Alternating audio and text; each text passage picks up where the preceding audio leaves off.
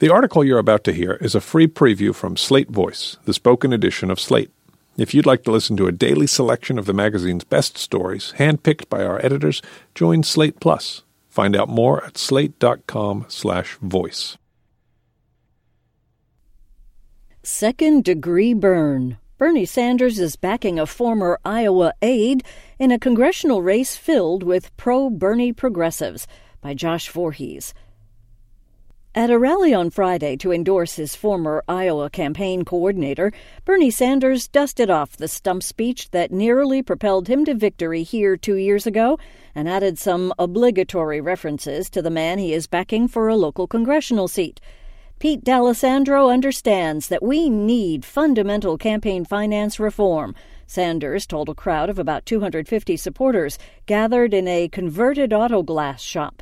Pete knows that we're not going to cut Social Security, we're going to expand Social Security, he continued. And Pete understands that we must have a government that represents all of us, not just the 1%. But it's not just Pete. In nearly every contested Democratic primary this year, candidates are straining to sound like the Vermont senator. The party's new crop of presidential hopefuls is already echoing his applause lines from 2016, threatening to remake the Democratic Party in Bernie's disheveled image. And what that means for Sanders' voice in the National Party and his 2020 prospects still remains to be seen. Here in Iowa's 3rd Congressional District, which spans from the state capital west to the Nebraska border and south to the Missouri one, and where six Democrats are vying for the opportunity to unseat Republican Representative David Young, the progressive choir has made it difficult to distinguish the actual Bernie disciple.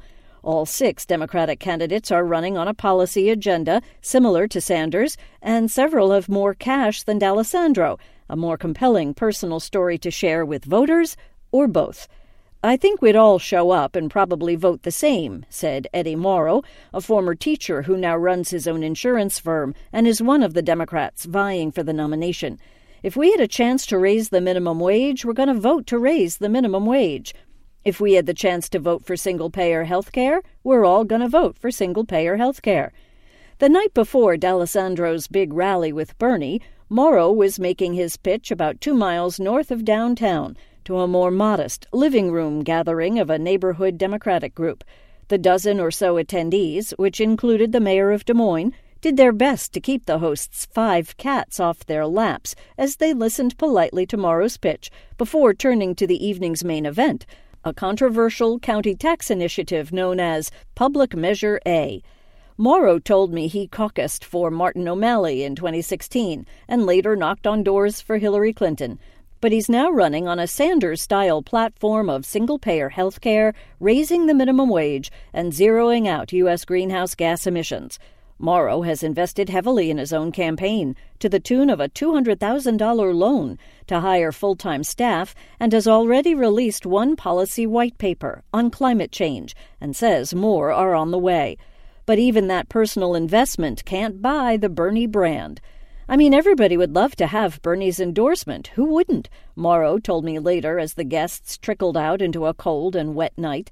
I think he's a well respected person in our community, and he has a great message. I'd love him to come talk for me, but I don't know him.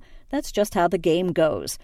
D'Alessandro, who grew up in a Chicago suburb, is a longtime political operative with a resume that includes time on the campaigns of Iowa Democrats like Tom Vilsack and Chet Culver, and national ones like Bill Bradley. D'Alessandro joined the Sanders team in 2015 to run his campaign in Iowa, and then stayed on to work for Bernie in another five states before all was said and done. D'Alessandro says it was that experience that persuaded him to finally run for office himself so it was only natural that he'd ask for Sanders' endorsement. Bernie Sanders is a pretty loyal human being, D'Alessandro said in an interview at a local coffee shop the day before the rally. I did the ask. I just said, Look, I need you to be part of this because I want to be part of this movement moving forward, and you're the one who got the rest of us in this country thinking about it. Sanders has been cautious with his endorsement so far this election cycle.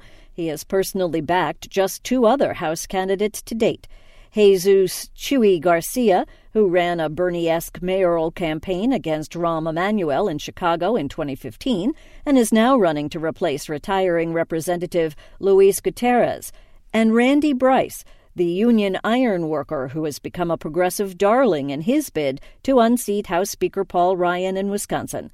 Our Revolution, the political organization Sanders formed after the 2016 primary, has endorsed a total of 10 House candidates this cycle, including D'Alessandro and Garcia, but Bernie is no longer technically involved in those decisions.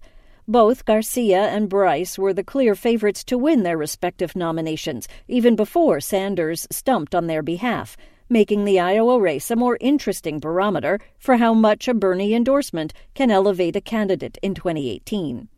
D'Alessandro declined to get specific about just how much of a bump he had gotten in terms of money and volunteers in the month since Sanders made his endorsement official. Campaign finance records are not yet available for that period, but it's clear that Bernie's involvement has boosted D'Alessandro's visibility in the field. His original endorsement was covered widely in the local media and the state's largest newspaper, the Des Moines Register, and several of the city's local TV affiliates sent teams to cover the rally on Friday. The campaign also told me its Facebook live stream racked up roughly 45,000 views. The endorsement certainly seemed to boost D'Alessandro with many of the Sanders faithful who showed up for the rally in Des Moines. None of the candidates had really broken through just yet. Zoe McGuire, a young voter who said she caucused for Bernie two years ago, told me before the Des Moines event got underway. But since Bernie supports this guy, I'm going to support this guy. Ed Hotchkin, a middle aged man wearing a neon pink Feel the Bern 2020 knit cap he bought on the way into the D'Alessandro rally, said he had heard the same kind of thing from all the other Democratic candidates, too, after hearing D'Alessandro speak. But he said, Bernie is such a big endorsement, it's going to be really hard to lean away from him. Others at the rally were keeping their options open. I was really impressed. Pete hit on all the points that were important to me, said Bridget Montgomery, who attended the rally wearing an Elizabeth Warren themed t shirt with the words, Nevertheless, she persisted. But there are a lot of other really strong candidates out there. I'm not ready to make a decision. Still, she conceded, I doubt I'd be out here on a Friday with my daughters if it was just Pete speaking. Unlike his run against Clinton, there is no establishment favorite in D'Alessandro's race for Sanders to rail against. The Democratic Congressional Campaign Committee, which has backed some moderate candidates in a couple of contested primaries, has remained on the sidelines on this one. And given the career he's made for himself, working on Democratic campaigns, big and small, it's D'Alessandro who comes closest to being the political insider in the field. That made for an odd juxtaposition as Bernie encouraged other people to run for Congress, even as he was stumping for D'Alessandro. Don't sit aside and think that the other person is so smart that they deserve to be in Congress, they deserve to be president, they deserve to be in the state legislature. Break through that psychological wall he told the Des Moines crowd on Friday. Trust me, I work in the United States Senate, and if some of these guys can sit there, everybody in this room can be on the school board or state legislature. The Iowa race is crowded with first time candidates who have heeded that call. Theresa Greenfield is running against D'Alessandro with the kind of affecting personal story that Elizabeth Warren herself could appreciate. Her first husband, a union electrical lineman, was killed on the job when she was just 24, leaving her a widow with one young child and another on the way. Nearly three decades later, she's the president of a local real estate firm. Her journey up from scrappy farm girl, she tells voters, would have never been possible without the social safety net provided by the government and organized labor. She also got a small PR bump of her own when Time magazine put her face, along with about 50 others, on its cover last month, celebrating all the first time female candidates now running in the midterms. Greenfield, a political newcomer, has also secured the endorsements of a handful of local labor organizations. The field also includes Cindy Axne, a local businesswoman who has a lengthy list of endorsements from local Democrats and activists. Austin Frerick, a former economist at the U.S. Treasury who rarely misses an opportunity to rail against the economic concentration in Iowa's farming industry, and Paul Knupp, a multi denominational minister who describes himself as a socialist Democrat. The primary is still more than three months away, and thanks to the quirks of Iowa's political prowess, D'Alessandro will need at least 35% of the primary vote to win outright. Otherwise, the nomination will be decided at a Democratic convention, a playing field that could tilt in Pete's favor given his local Rolodex. The Iowa race is the kind of progressive free for all that Sanders himself might face if he decides to run again in 2020. The long list of possible White House hopefuls is littered with candidates who have taken steps toward Sanders and away from Hillary Clinton since the 2016 election, most notably on Bernie's Medicare for All proposal, which is now shaping up to be an early litmus test for progressives in 2020. But even as the Democratic Party is taking a page out of Sanders' policy book, any candidate hoping to peel off his loyal supporters two years from now will have her work cut out for her. His trip to Iowa, which also included an evening appearance in Cedar Rapids at a rally against the GOP tax law, made it clear that progressives are here in no hurry to move on.